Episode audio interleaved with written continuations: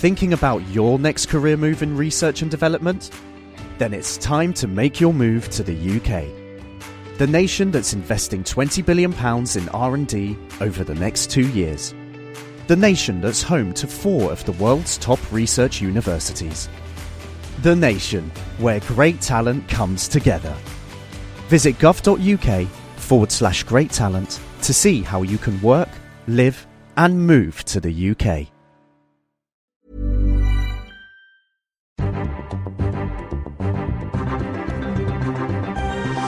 It's science, but not as you know it. The Naked Scientists. Hello and welcome to this week's Naked Scientists with Chris Smith, Hello. Dave Ansell, Hi there. And I'm Dr. Kat Arney. And in this week's programme, we have the robot equivalent of Spider Man, a new invention that could see robots running up walls using electricity to stick on. Also, we've discovered how scientists have uncovered the basis of how good gut bugs could make us healthier. And we've got some fresh insights into prostate cancer and how hormones can play a key role in the disease. And that's all on the way. Chris. Thank you very much, Kat. Now, uh, this week it's our science phone in extravaganza, so we're going to be taking your science questions and hopefully answering them for you. Uh, we've so far heard from Steve. He wants to know Would you bleed blue blood into a vacuum? Answer to that one coming up shortly. Also, Pro Fran wants to know why things seem to shimmer in the distance on a hot day. And Zach says, What would happen if two planets collided? So the answers to all of those are on the way. Plus, we're going to be hearing how the internet is now giving the aviation industry a run for its money when it comes for global warming. We're looking at probably two and a half, three megawatts of heat being rejected from this roof at the moment. To give a sense of how much heat that is, uh, if that were turned into electrical energy, that would be enough to power a thousand homes. Pretty much exactly right, yes. So it sounds like a very hot story. We'll also have the latest on how the Phoenix mission is getting on with its analysis on the surface of Mars. That's coming up, Dave.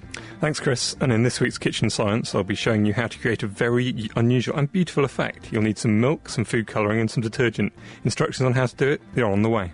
That sounds fab. So if you've got a question for us, and the wackier the better, I don't know why I'm saying that, we could get into trouble, do get in touch. Email chris at thenakedscientists.com. The Naked Scientists Podcast. Powered by UK Fast, the UK's best hosting provider. On the web at ukfast.net. Well, let's take a look at what's been happening around the world in science this week. And Dave, Spider Man, always a favourite of mine, but now it could become a reality. Well, not necessarily with people, but certainly with robots. Now, robots are becoming more and more important in war zones, disaster areas, and everyday life. They're often used to get at places which people can't access either easily or, or safely. At the moment, um, ground-based robots are basically constrained to fairly flat surfaces on the ground, and flying robots they can get just about anywhere, but they use a lot of power and are kind of hard to control. Now, one way of getting around this is to climb up walls, and various groups have tried to make uh, wall climbing robots based on suction pads, like those, like that Spider-Man guy who used to do that in the seventies, or reusable gecko adhesive. But none of them work very well if the surface is dusty or dirty. Now, researchers from SRI International have invented a really elegant way to make robots climb walls.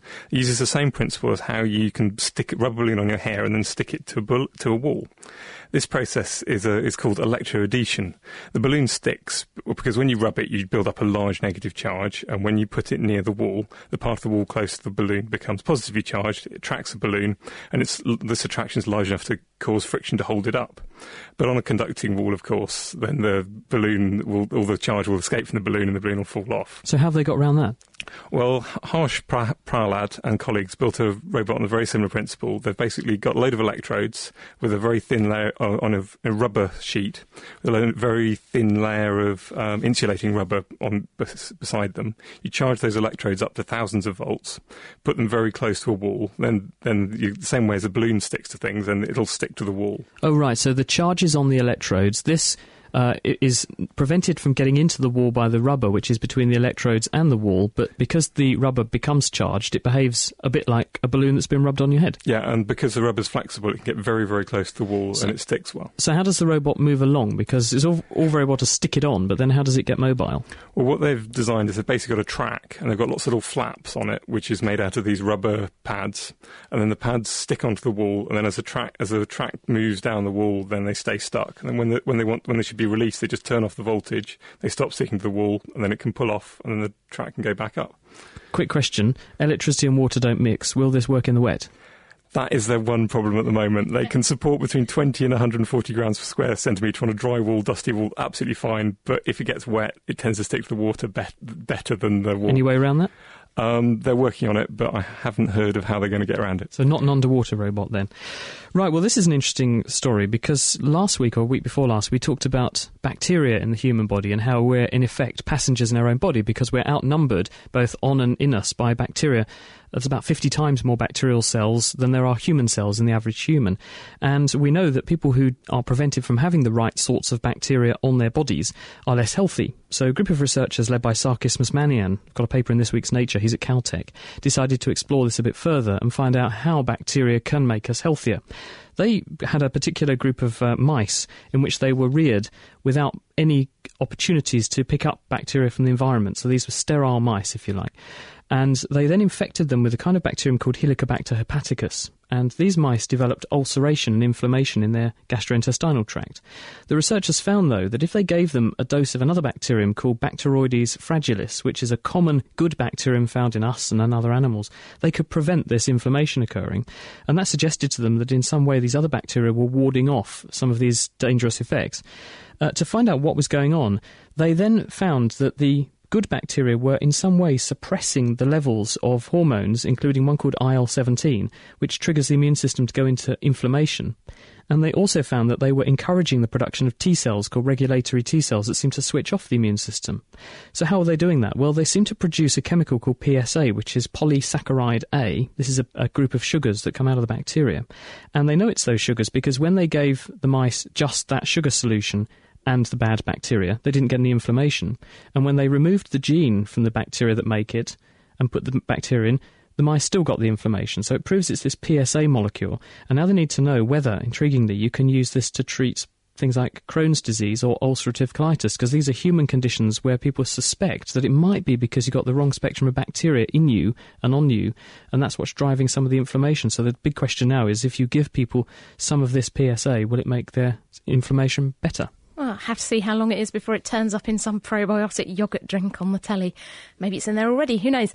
Anyway, um, this is a story about prostate cancer, which is uh, a disease which affects more than 670,000 men across the world. And now researchers have known for a long time that prostate cancer is fueled by the male sex hormone testosterone. And often men with prostate cancer are given drugs that block the production or the action of testosterone in the body. And usually these treatments are pretty successful, but they do stop working after a while because the body, the cancer, develops resistance and starts growing again. But now scientists uh, in America have made a very surprising discovery that could actually have a potentially really big impact on the way that men are treated. Now, led by Dr. Mark Rubin, the scientists analysed the activity levels of more than 6,000 genes in 455 samples of men with, uh, from men with prostate cancer. So these are prostate cancer samples. And they found that samples from particularly aggressive cancers were actually being driven by the female hormone estrogen. Now, men do produce some estrogen in their body, so it's not, you know, really weird. Um, but to get a little bit more detailed, around half of all aggressive prostate cancers are driven by something called a fusion protein. And this is created when two really important genes for, for driving cells to multiply get stuck together.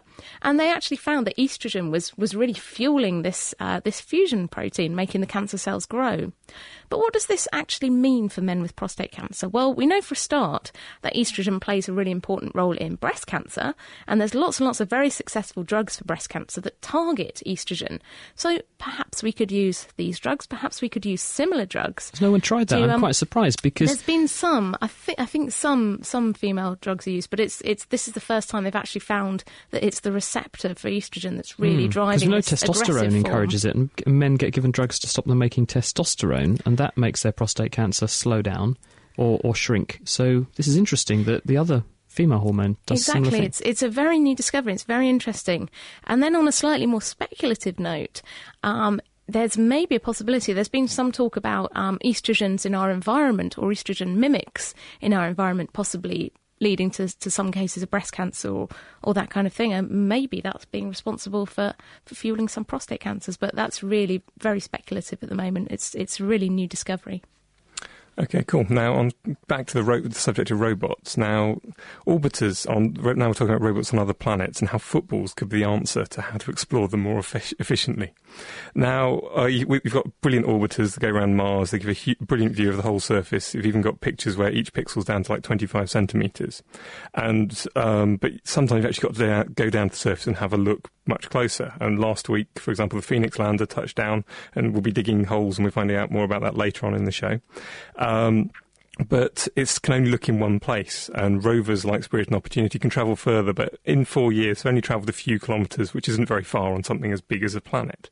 Now, researchers from Angstrom Aerospace in Sweden may have a solution to this problem.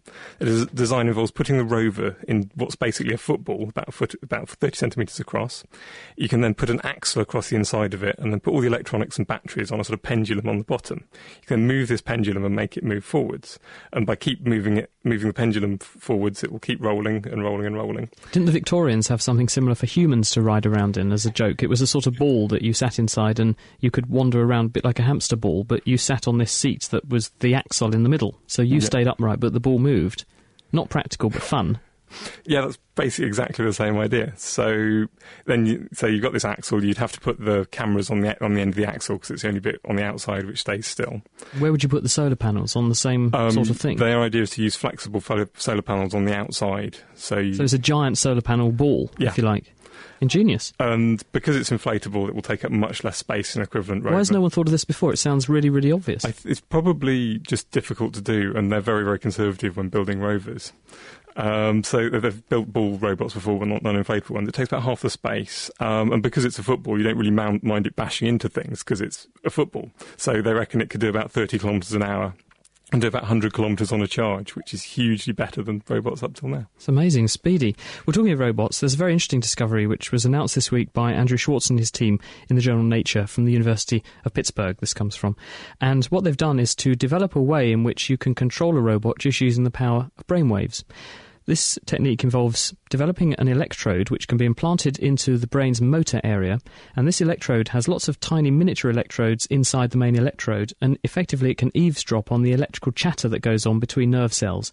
Now, if you look at how the brain encodes movements, the brain has on its surface a map of the human body, and there are different cells representing different bits of the body in different places around the surface of the brain. So if you put your electrode into the part of the brain that controls the hand, for example, the nerve cells there will principally be talking about hand movements.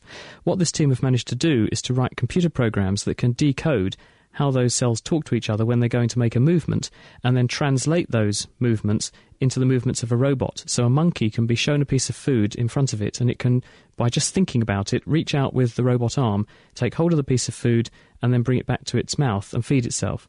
And because it's so specific and precise at recording just from the clutch of cells that is involved in hand movements, the monkey can move its head around, its eyes around, and it won't interfere with the signal that they're picking up. Now, what we understand about how the brain controls movements is if I ask you to imagine you were standing looking at a giant clock face and you were going to reach out and say touch the number two, then what would happen is this would involve a movement out away from your body, upwards quite a bit, and to the right a little bit. So, in other words, there will be a cell in your brain that would say, I principally want to move right, so that would be activated a little bit. There'd be another cell which involves arm movements upwards, so that would be activated quite a lot. And then another cell which would be activated a lot to move your arm away from your body. So, by adding together the relative contributions of each of these cells, that's how you get the final direction and speed and range of movement of what the brain wants you to do. And it's eavesdropping on that. That's what the team have done. And why they think it's important is that we could effectively take people who've had strokes and can't actually get the rest of their body to move and wire those signals into the rest of their body. Or you could take people who are, say, amputees, and rather than giving them a rather blunt prosthesis that they can only control with fairly rough movements, you could actually, with the power of thought, enable you to move that fairly accurately. And this is much better than the present designs we've had so far, where they've really been limited to people moving a cursor around on a screen. So it's a big step forward. I'd be slightly worried about if I had one of those. I'd just end up in the shoe shop all the time. I didn't know, you know, your real intentions underneath. Anyway, ever since Prince Charles's infamous grey goo speech about nanotechnology, there's been lots of worries about the safety of nanoparticles in the environment. And adding fuel to this fire, last week researchers in Edinburgh published results in the journal Nature Nanotechnology showing that carbon nanotubes of a certain length could actually cause damage to the lungs, similar to the effects of asbestos. So this is all very worrying. Lots of stories about it. Are we all going to die? Um, but not all nanoparticles are the same. And writing in the same journal in Nature Nanotechnology, some scientists from the US National Institute of Standards and Technology have been studying whether fluorescent particles called quantum dots can actually build up in the food chain. Now, we use quantum dots for um, applications such as medical diagnostics and, and potentially treatments. You take a quantum dot, you go on a quantum trip. Quite possibly. But we really need to know if these things can build up in the food chain because obviously pollutants do tend to build up in, in predators the higher up you go up the food chain and can be quite poisonous. So that's bad. Uh, anyway, the scientists have used quite a simple food chain to start with. They've just used two little aquatic organisms, a predator species and its little single celled prey. And they found that the prey could take up the quantum dots and they were passed on to the predators when they ate them. But the amount transferred was really quite low and the dots didn't really appear to build up that much. So these are still very early results. You know, it's only a couple of things in the lab. But it is a promising sign that at least some types of nanoparticles might not be quite as bad as Prince Charles would have us believe. Let's hope not, because of course there is obviously a lot that we can get from nanotechnology, but we may also have a lot to lose if it goes wrong. Thank you, Kat. This is the Naked Scientist with Chris, Dave, and Kat Arney. And if you'd like to ask us any questions, it's our science Q and A, our science phone in extravaganza. Email Chris at thenakedscientist.com. Coming up, Penny wants to know about bees. The Naked Scientist Podcast, brought to you by thenakedscientist.com. So, Penny, bees. What can we do for you about bees? Well, hi. and we've, we've all heard the expression, haven't we? Um, bees, um, it's like the bee's knees. So, what I'd like to know is do bees really have knees? this is a really good question. Um, and in fact, they, they kind of do. Bees do have segmented legs. They have parts called a, a coxa, a trochanter, a femur, a tibia, and a tarsus. And this does equate to, um, to bits of their legs. So technically, they do have knees. Um, we're thinking maybe there's been some discussion on the on the Naked Scientist forum about this, and Turnip Sock suggests that perhaps the expressions come from the fact that they store pollen in these hairy baskets on their knees. They have like hairs on their knees, and you get big build up of pollen on the knees. So maybe that does look like, you know, something big and spectacular full of pollen. So that could be where the expressions come from. Not really sure. But yes, bees do have segmented legs, and so they do have what could be described as knees. Oh, great. There you go. Good to have you with us, Penny. It's a good question. It's because it just gets trotted out every day, the bee's knees, and no one ever really thinks about why. That's right. Thank you ever so much. Thank you. Good to have you with us. Okay, bye. It is The Naked Scientist with Chris, Kat, and Dave. And coming up, we're going to be hearing shortly why the internet is becoming a worse polluter than the airline industry, and also finding out about a computer program that's come up with a new way to get rid of mosquitoes. But first, Dave is going to do some very impressive looking kitchen science live in the studio. Is this going to work, Dave? And What just do before you start, I have to say that Mark in Bletchley has dropped us a line to say the last time I did kitchen science, I made a huge mess. So this time I think I will just sit back More mess. and listen. More mess. This looks messy. This shouldn't produce too much mess, and it's really, really beautiful. So, if, I, if you're going to do any one, I'd do this one. It's lovely. Now, for this experiment, what you need is um, some milk, so maybe about a quarter of a pint of milk, a fairly flat bowl. Does it have to be any type of milk? You've got whole milk there. Um, it should work with any type of milk. Okay. I think it affects it slightly, but it should work with all types. Um, a couple of colours of food colouring. So I've got some green, some blue, some red. So this Um, looks messy. and some washing up liquid. So what you do is you pour about a centimetre of milk into the bottom of your bowl, which I should I'll do now. This is full fat milk. It's not a very healthy experiment, Dave. They didn't have anything else in the shop. When I went to Does it matter? Does it matter if it's skimmed? It shouldn't matter too much. It'll Okay. affect it a bit, but it should have a good effect, whatever you, whatever kind of milk you have. So pour about a centimetre of milk in the bottom, Okay, nice healthy slug of milk. and then I'm not going to do it now because it'll it will go off during the show. But then pour a little bit of food colouring into two or three places, different colours and different places on the milk, and then take a drop of washing up liquid and drop it into the milk and see what happens. Does it matter where in the milk you put the washing up? Liquid? Doesn't liquid? really matter. And then wait for a couple of minutes and see what happens. If, if you get bored, put some more. And washing what do you want in. people to, to tell you? Um, phone in and tell us what it looks like, what weird effects you can see on the milk. That sounds fantastic. So it's milk in the bowl, drop some food colouring on the top of the milk, drop a washing up liquid in the middle. What on earth happens? Yes. So if you've done that at home and not made too much mess, um, do give us a call and tell us all about it. And also, if you've got any Q and A for us today, we are answering all your weird and wacky and wonderful scientific questions. So come and throw them at us. You can email Chris at thenakedscientists.com. Now, last week on The Naked Scientists, we were talking about the NASA Phoenix mission, and that was due to land just a couple of hours after the show was going out.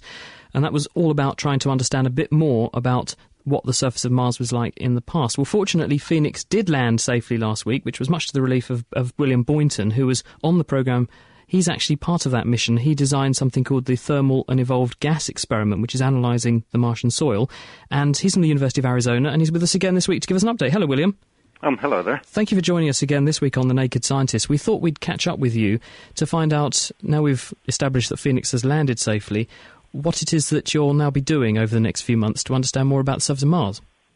Okay, yes, well, first of all, we're incredibly excited that we finally got there. That was really kind of a hairy uh, time when we're not sure everything's going to work, but uh, we we did eventually get down to the ground, and that's good. This last week, we've been going through what's called a characterization phase, where we're really trying to just look around us and take some pictures and uh, sort of map out the landscape so we know what we're working with. Um, it's going to be about another three or four days before we get down to actually collecting samples and doing the uh, analyses of them with the various analytical instruments that are brought on board. What sorts of experiments will you do? Well, um, the in- instrument that I'm responsible for, as you mentioned, uh, we call it TEGA. Um, it will uh, take some of the soil and ice samples that are dug up by the robotic arm and it puts them into a very tiny oven. We heat the samples up in the oven, and there's two things we're looking for if there are any um, phase transitions, this is where, for example, if we have ice, when we heat it up to zero Celsius, it will melt.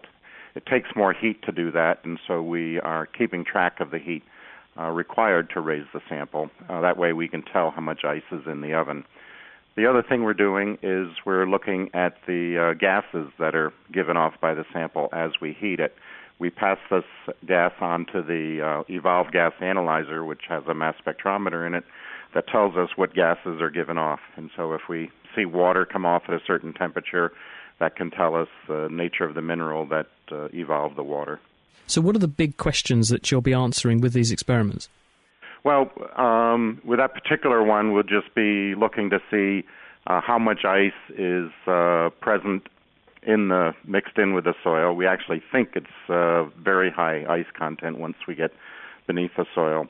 Uh, we'll be looking for uh, isotopic ratios. This is for the same element, two different nuclides that have different masses, and the most important one is for hydrogen. Normally it's mass one, but there's another form of it called deuterium, which has mass two, and the ratio of those two things can tell us something about the um, history of the water and uh, the temperature at which the uh, ice formed in the past, things things like that. We we do have one other part of it that uh, we're very hopeful we'll get some interesting results, and we will be looking for uh, organic compounds that might be uh, evolved from the sample as we heat it up to high temperatures. Cool. Was, what, what does Mars look like where you've landed? Uh, actually, perhaps somewhat surprisingly, it looks pretty much as we expected. It's kind of interesting. Be- before all of these missions uh, actually land, there's usually some artist concept of you know what the lander is going to look like on the surface and things that are passed around to the press and so forth. And this time it was actually quite remarkable that the artist concept agrees pretty much with what we uh, see. We see a very very flat um, region, very little uh, topography. Uh, but we're also on this area what's called pattern ground or polygonal terrain. And what we find is that we land in this area which is filled with these uh, polygons that range in size from a few meters uh, on up to really quite large ones. And uh, this is due to uh, cracking of the ice. Uh, during the very cold winters on Mars, the ice will contract and shrink, and it leaves cracks. And then in the summertime, it uh, expands and the uh, ice expands back to fill the cracks. But meanwhile, some dirt is falling into the cracks, and so it ends up after many, many uh, years of this, uh, we end up with this uh, these polygons which are formed by these uh, cracks. Well, looking at how you're managing to survive on Earth at the moment, William, I understand that you're living on Mars time. How does that work? Uh, yes, it turns out this uh, lander is powered by uh, solar cells, and so it's only in the middle of the day, um, actually maybe from about uh, 9 a.m. to 5 p.m. local time on Mars, that we have enough sunlight to efficiently operate the uh, the lander. Now we're in the high latitudes in the North Pole in summer, so there's sunlight sun, sun sunlight shining on the lander all the time, but really not enough to power it. So the the lander goes to sleep every day about 6 p.m. local time, and it'll wake up the next morning about um, 8 or 9 a.m. local time. Uh, and turns out Mars day is about 40 minutes longer than an Earth day, and so um, we can only operate that on this 24-hour and 40-minute uh, cycle. So, your days are getting 40 minutes longer every day. Yeah, our days are getting 40 minutes longer uh, every day because we have to be there when the lander uh, goes to bed and sends down the data for us to look at. You have my sympathy. I'm sure uh, your body clock is now totally screwed. it, it is really messed up. It's like perpetual jet lag, 40 minutes more every day. Good luck with that, William. Oh, thank you very much. Thanks for joining us on The Naked Scientist. That was uh, William Boynton, and he's from the University of Arizona, and he's part of the Phoenix mission to Mars. So thank you very much to him. Laying the facts bare, The Naked Scientists. It is The Naked Scientist with Chris Smith, Kat Arney, and with Dave Ansell. Now, don't forget, we've also got Question of the Week. And this week, Diana O'Carroll will be finding out how a didgeridoo works. But first, Dave, this question from Zach, since we're talking about science. He says, What would happen if two planets collided? Well, start off with something a bit smaller. Now, when the impact which we think um, wiped out the dinosaurs, um, that was when about a 10 to 15 kilometre asteroid is thought to have hit somewhere in Mexico in Chicxulub. Um, and that just a 10 to 15 kilometre asteroid hitting the Earth released energy equivalent to about 100 million million tons of dynamite exploding or TNT exploding. Um, and just to compare to that, the biggest nuclear bomb we've ever built is equivalent to 50 million tons of TNT. So this is an immense amount of energy. Now, if you scale that up to something the size of a planet, so several thousand kilometres across, the amount of energy released is going to be absolutely inve- immense. Now we think that actually Earth um, was was hit by, or what we call a proto-Earth, which is called Theia, was hit by another object about the size of Mars about four and a half billion years ago. Um, and when and this hit the Earth, um, it collided and it's released an absolutely immense amount of energy. It completely melted everything in the Earth. Um, the two cores of the two, the core of the planet which hit the Earth went straight in and ended up coalescing with the um, core of the Earth. Um, and then there was a load of stuff thrown out. Immense amount of like the, the lighter rocks on the surface, immense amount thrown out. You got lots of particles, and these coalesced into a ring, and then probably then coalesced into the moon.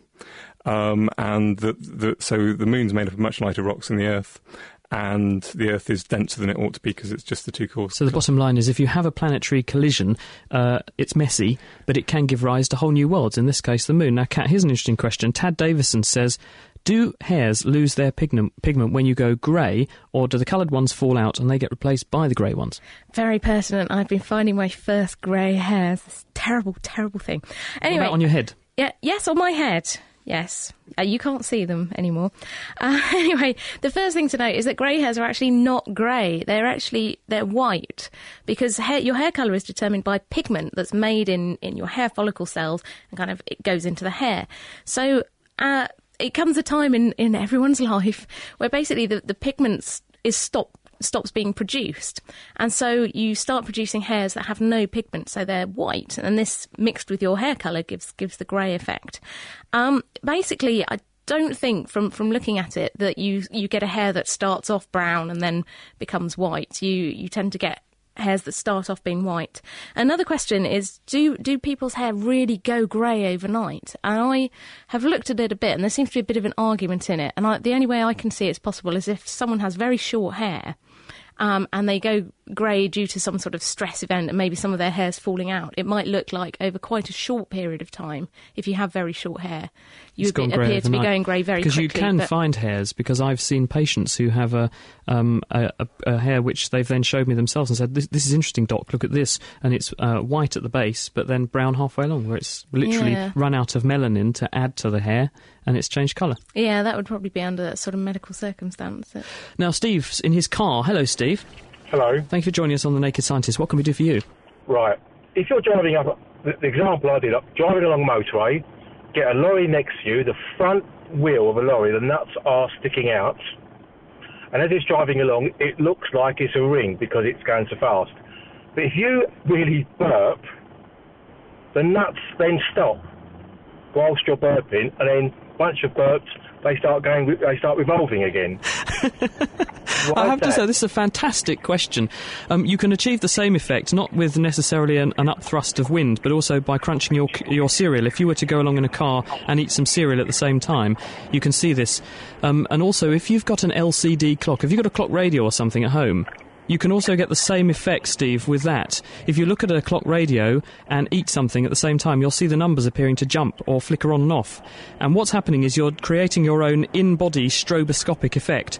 The vibrations when you are eating are being transmitted to your eyeballs, and they're making your eyeballs move very slightly.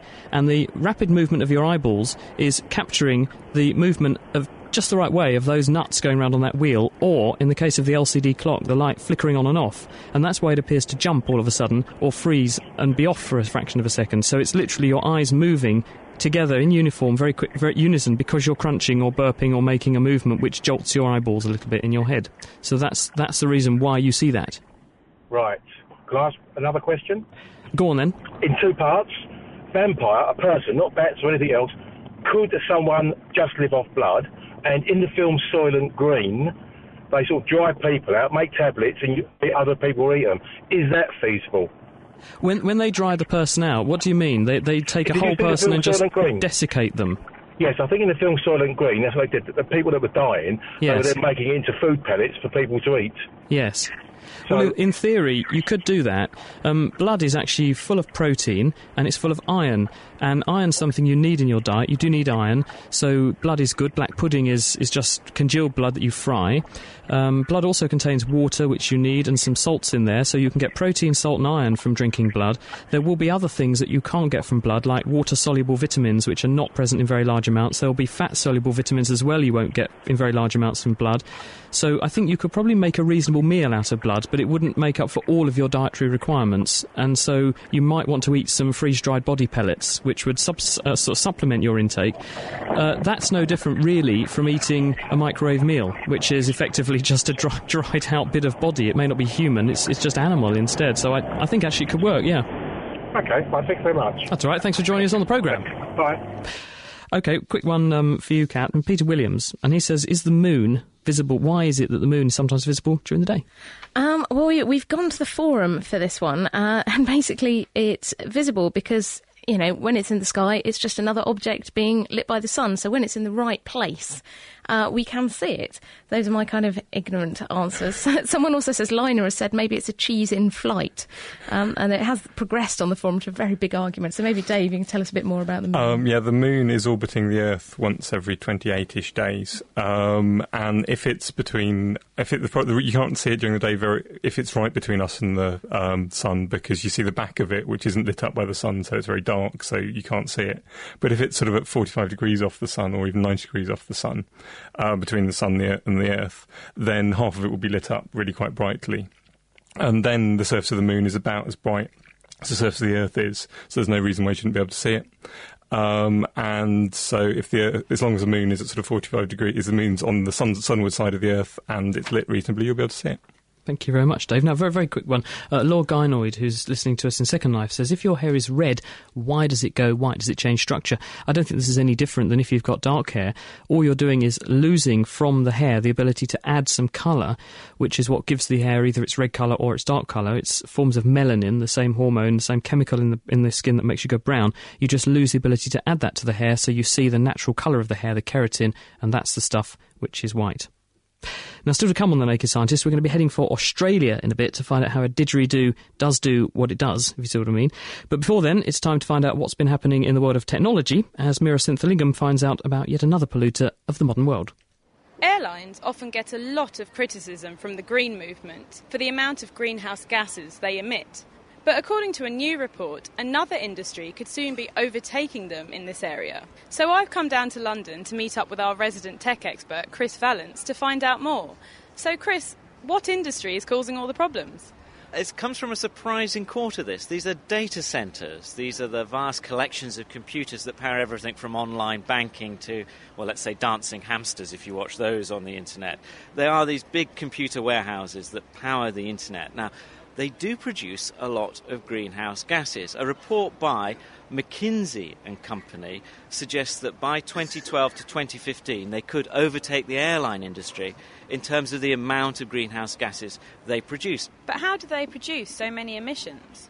Well, the reason is they consume an awful lot of electricity. They consume an incredible amount of power. To find out where that energy goes and how they use it, I went to visit one data center. Now, I can't say where it is, I can't say who it is, and I can't say who I spoke to, other than to say he was the person sort of in charge, and his name was John, and he took me on a tour of the data center.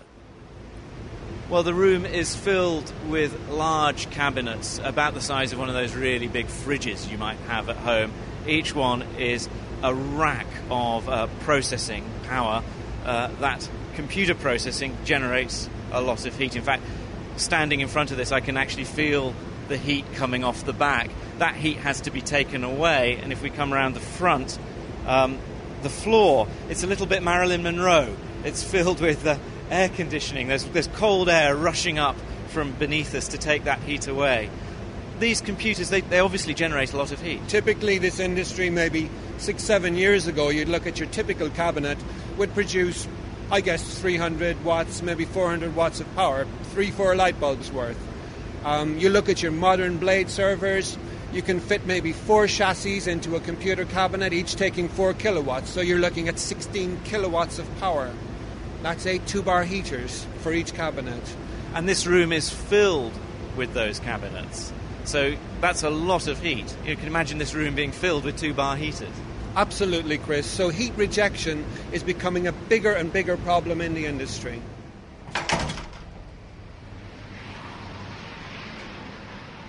So we're on the roof of the building, and in front of me, well, pretty much the entire roof space has been given over to air conditioning fans. Um, John, I guess these are taking the heat away from those processes. That's correct, Chris. We're looking at probably two and a half, three megawatts of heat being rejected from this roof at the moment to give a sense of how much heat that is, uh, if that were turned into electrical energy, that would be enough to power a thousand homes. Pretty much exactly right, yes. Three megawatts of heat. And this is, this is just going into space at the moment? That's correct, it's just going into space. That was an insight into the world of data centres, and it sounds like it's the amount of power they consume that's causing the problem. It's the power needed to run those vast collections of computers, and then the power needed to cool them.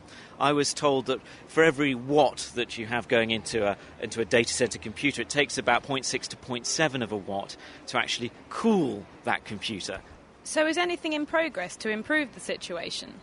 Well, there are lots of efforts to try and make data centers more efficient. One of the ideas being proposed is that you could use the heat from data centers to do things like heat homes or heat swimming pools. The problem with that is data centers need to get rid of the most heat on hot days, which is, of course, when people least want heated swimming pools or heated homes. So perhaps there's only a limited use you can do with that. The main focus, to be honest, is upon making the data centers more efficient so that they actually just consume less power. Well, if they're causing the problems, should we just stop going online to buy things then? Well, far from it. Obviously, when we do online shopping or online banking, one thing we're not doing is driving our car to the shops or a car to the bank. So, this activity of data centres, in a way, helps us save emissions. Perhaps they could cause less emissions than they do now, and that's the challenge. It's all the Naked Scientist podcast that they're downloading. That's what's doing it.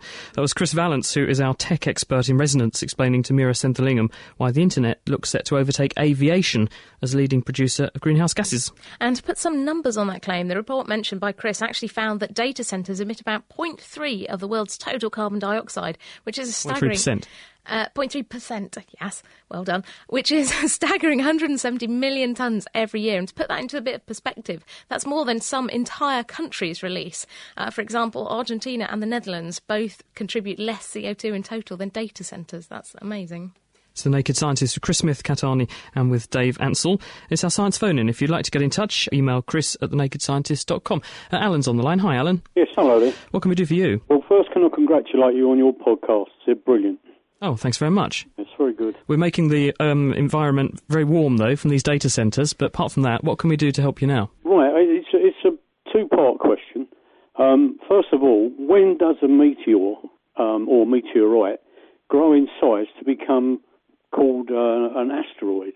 Well, asteroids are huge. How small is an asteroid Um, to become a meteor? Okay, so that's sort of semantic. Meteors are things that are on collision course with something and then whizzing through there th- towards them, and when they hit the ground, they become a meteorite because they're this congealed lump of rock which has melted on the way through and landed on the ground. So that's a meteorite. It's something that's made it to a planet's surface. And an asteroid is this huge chunk of debris left in space, which is effectively a failed planet that never managed to form. I understood that the meteors can be very large in tonnage. Yes, it can, um, but of course, an asteroid is something that's sitting there out in space as a failed planet, and when it's on a collision course with us, then you would mention that's a meteor. Right. Now, the other thing is um, the um, impact craters that you get on Earth. How much would they differ on the Moon because of the lack of um, atmosphere, uh, reduced gravity? Would a smaller meteor make a bigger crater? Yeah, um, the same amount of energy will um, throw more material around. Although, of course, a, a meteor hitting the moon will have, for the same size meteor hitting the moon will have less energy because the moon has less gravity. So, for the same amount of energy, you'll get a bigger crater on the moon. But, uh, um, but the big effect on the moon is they're not getting eroded all the time by wind and weather. Stripping down science. Okay, let's do it. The Naked Scientists. Is The Naked Scientists with Chris Smith, Kat Arney, and with Dave Ansell. We also beam this programme into Second Life. Now, that's at 6pm till 7pm UK time, but that's 10 o'clock in the morning Second Life time, confusingly enough. So if you'd like to come and find our house in Second Life and meet some of the other people who are listening to The Naked Scientists, or can, at least you can meet their avatars, then you go to Second Life, go to the Scilands, S-C-I-L-A-N-D-S, Scilands, and look for The Naked Scientist Mansion, and you can relax on one of our wonderful sun loungers.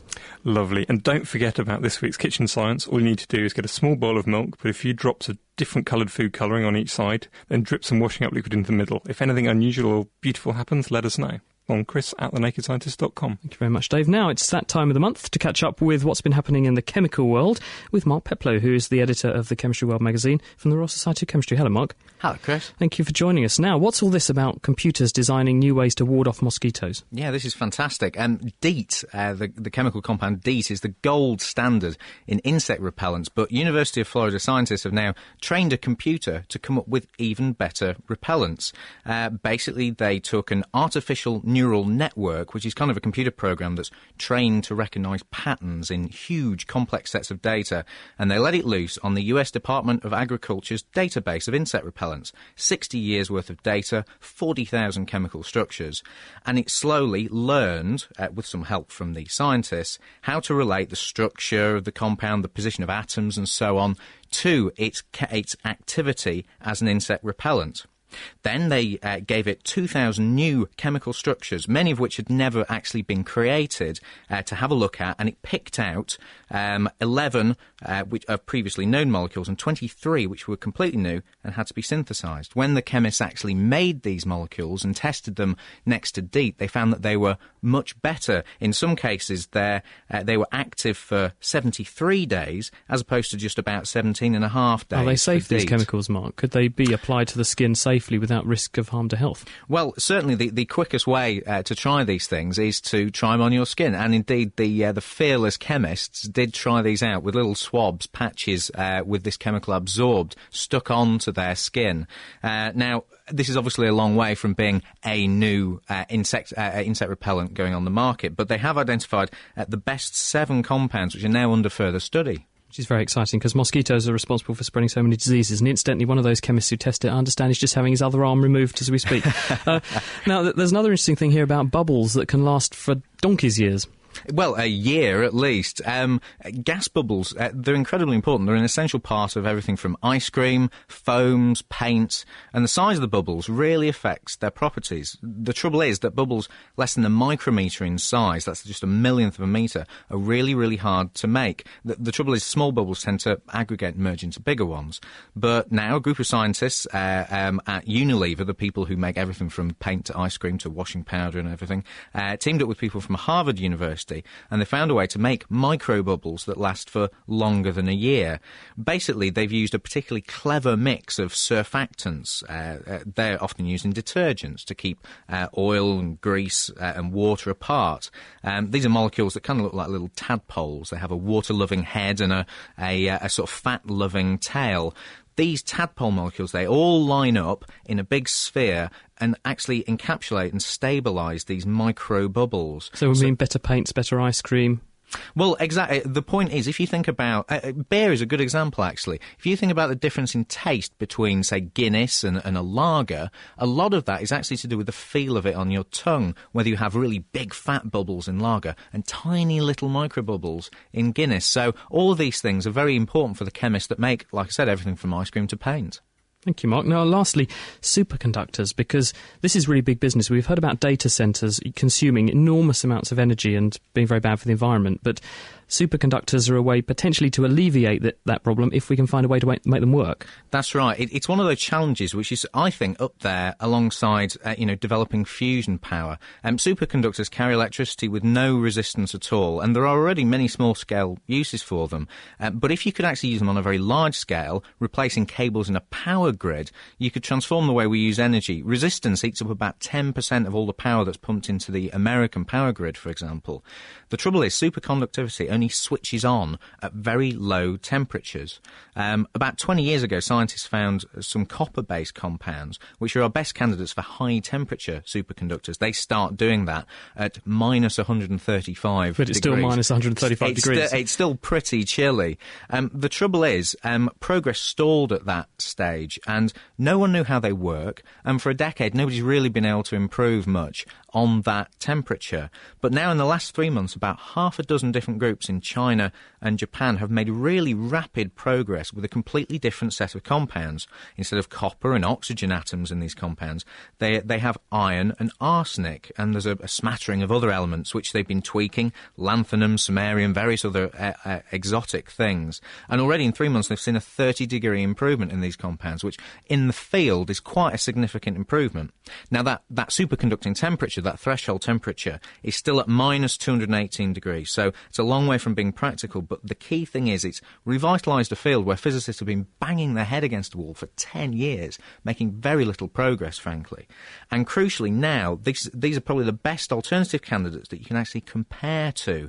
Like I said, nobody knows how these things really work. So if you've got one set of copper based compounds, you can now compare them to these new iron compounds and try and work out how they're actually functioning. Thank you very much, Mark. That's Mark Peplow. He's the editor of Chemistry World from the Royal Society of Chemistry. And you can hear other things from Mark and his team via their podcast, which is on their website at chemistryworld.org. The Naked Scientists. For more information, get online at nakedscientists.com. It's The Naked Scientists with Chris Smith, Kat Arney, and with Dave Ansell.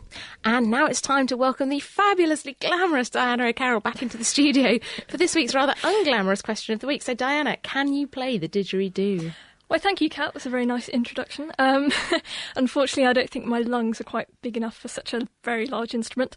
Uh, but this week, we're going down under and uh, we're going to find the answer to the question. Hi, this is Nick Lacey from Margaret River, Western Australia. My question of the week is about the acoustics of the didgeridoo. Could you please explain the science behind the cubic capacity of the internal chamber of the didgeridoo in relation to its length? So, what makes a didge drone when it has no reeds or finger holes? I'm Neville Fletcher, and I come from the Australian National University. And over the past few years, we've been doing a nice research project on the didgeridoo. It's the trunk of a small tree that's been hollowed out by termites, uh, cleaned out, and somewhere between one and one and a half metres long, typically. And it can either be pretty much cylindrical or flaring a bit, just depending on the sort of tree it's cut from. And it's played uh, by blowing in it very much as you would blow a trumpet or a trombone by vibrating your lips.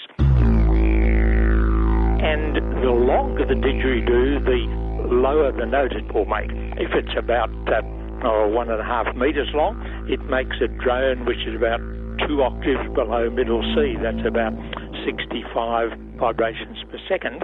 If it's cylindrical, uh, if it's conical, so that it flares out at the uh, at the far end, then it plays a higher note. And of course, if it's shorter, it also plays a higher note, rather like the fact that a trumpet plays a, a much higher note than a trombone, for instance. The main thing about the sound of a didgeridoo is you can change the actual sound quality. In, and doing that, the player changes the shape of his mouth by moving his tongue, uh, very much as you would if you're saying vowels. So you go, oh. In addition, the uh, people have developed a technique called circular breathing, where you fill up your cheeks with air to keep the drone going, and then you quickly snatch a breath through your nose, uh, and you can just keep the sound going for minutes and minutes at a time.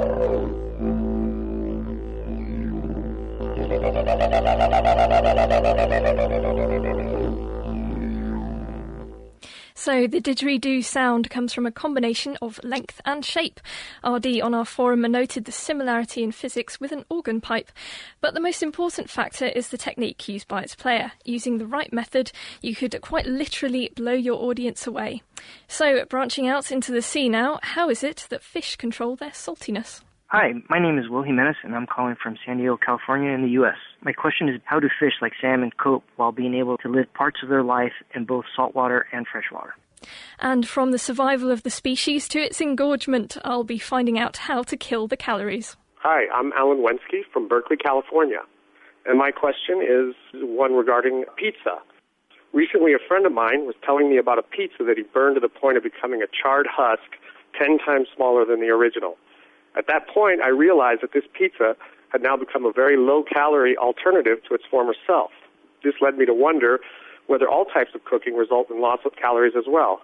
For instance, does a perfectly cooked egg or piece of toast also have less calories than the original? If you know how to season your fish before adding lemon or how to uh, do a burned pizza diet, then get in touch by emailing question of the week at thenakedscientist.com or join the discussion on our forum at thenakedscientist.com forward slash forum. Thank you very much, Diana O'Carroll, who puts together our question of the week each week.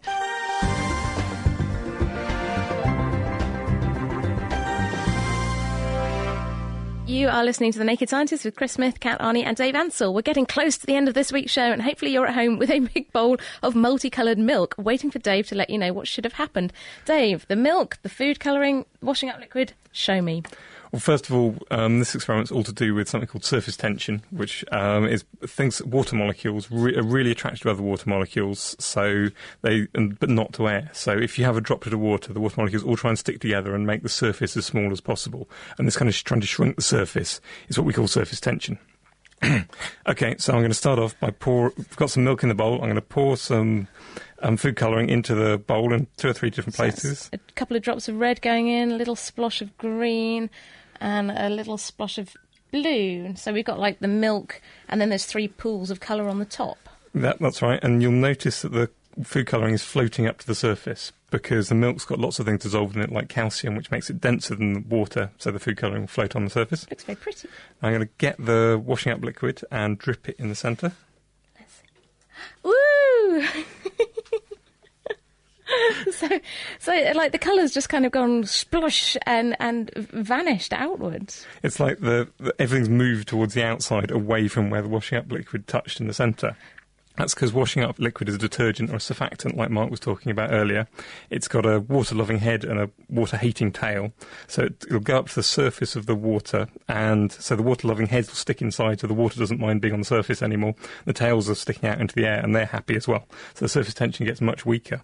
So where the washing up liquid touched in the centre, the, the surface tension is broken down, but everywhere else it's still really strong. So everywhere else shrinks because of all the surface tension. A bit like when you cut a elastic band, the elastic band will shrink either side where you cut it. So everything shrinks away to the sides, and that pulls lots of stuff to the outsides and then pushes the color, food colouring down underwater, and then it floats up again in the centre, making beautiful patterns. I highly recommend that everyone tries this at home. It looks absolutely fantastic. It's a stunning demonstration. Thank you very much, Dave. It really is worth it. There are some pictures of that on our website as well. You can find out more kitchen science on thenakedscientist.com forward slash kitchen science. Right, we've got a question from Andrew. He's on the phone. Hello, Andrew.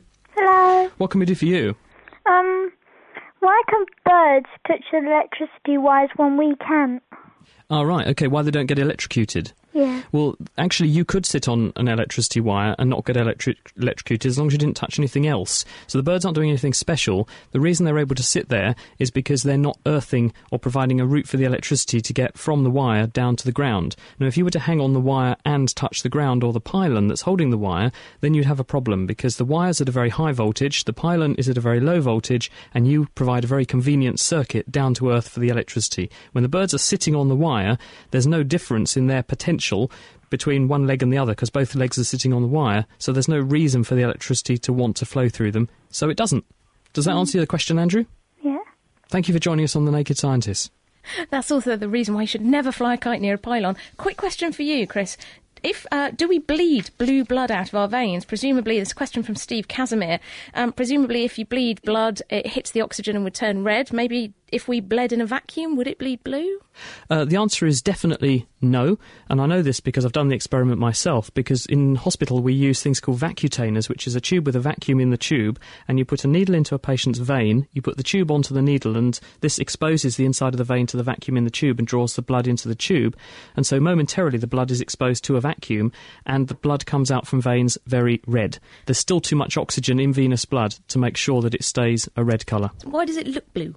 Um, it looks blue because when you have a bit of the tissue which doesn't have enough blood flow going through it, tissue will remove more oxygen from the blood, and it does mean eventually hemoglobin can get to be a, a blue colour.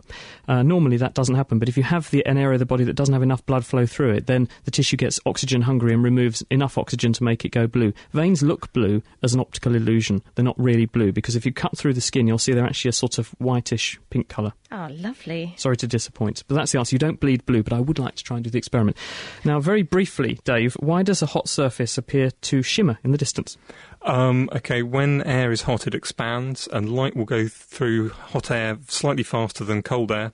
And when light moves from um, ch- goes changes its speed it, at an angle, it will bend, like when it goes into glass or something. So you get lots of kind of turbulence with air moving up, which air will go, f- which light will go through faster. So it will bend in all sorts of random directions, and this will change as the air moves, and you get this turbulence effect.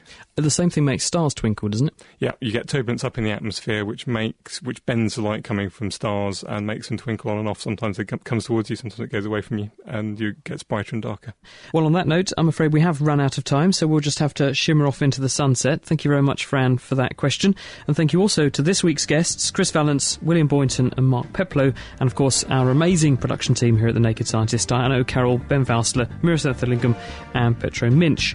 Now, next week, we're going to be solving the mystery of the real Ithaca, because what we call Ithaca today almost certainly isn't the Ithaca that's written about in the Odyssey, the ancient Greek text. So, where actually is it, and did it even really exist? Well, now a team of classicists and scholars and archaeologists think they've actually found it. So, join us next week to find out what they've found and what else they've uncovered. So, that's bringing the stories of ancient Greece to life on The Naked Scientists next time. I'm Chris Smith. Thank you for listening. Goodbye.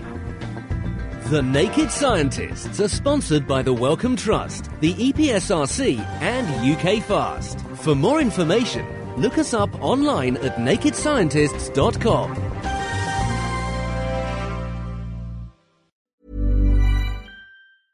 Thinking about your next career move in research and development? Then it's time to make your move to the UK. The nation that's investing 20 billion pounds in R&D over the next 2 years. The nation that's home to 4 of the world's top research universities. The nation where great talent comes together. Visit gov.uk forward slash great talent to see how you can work, live, and move to the UK.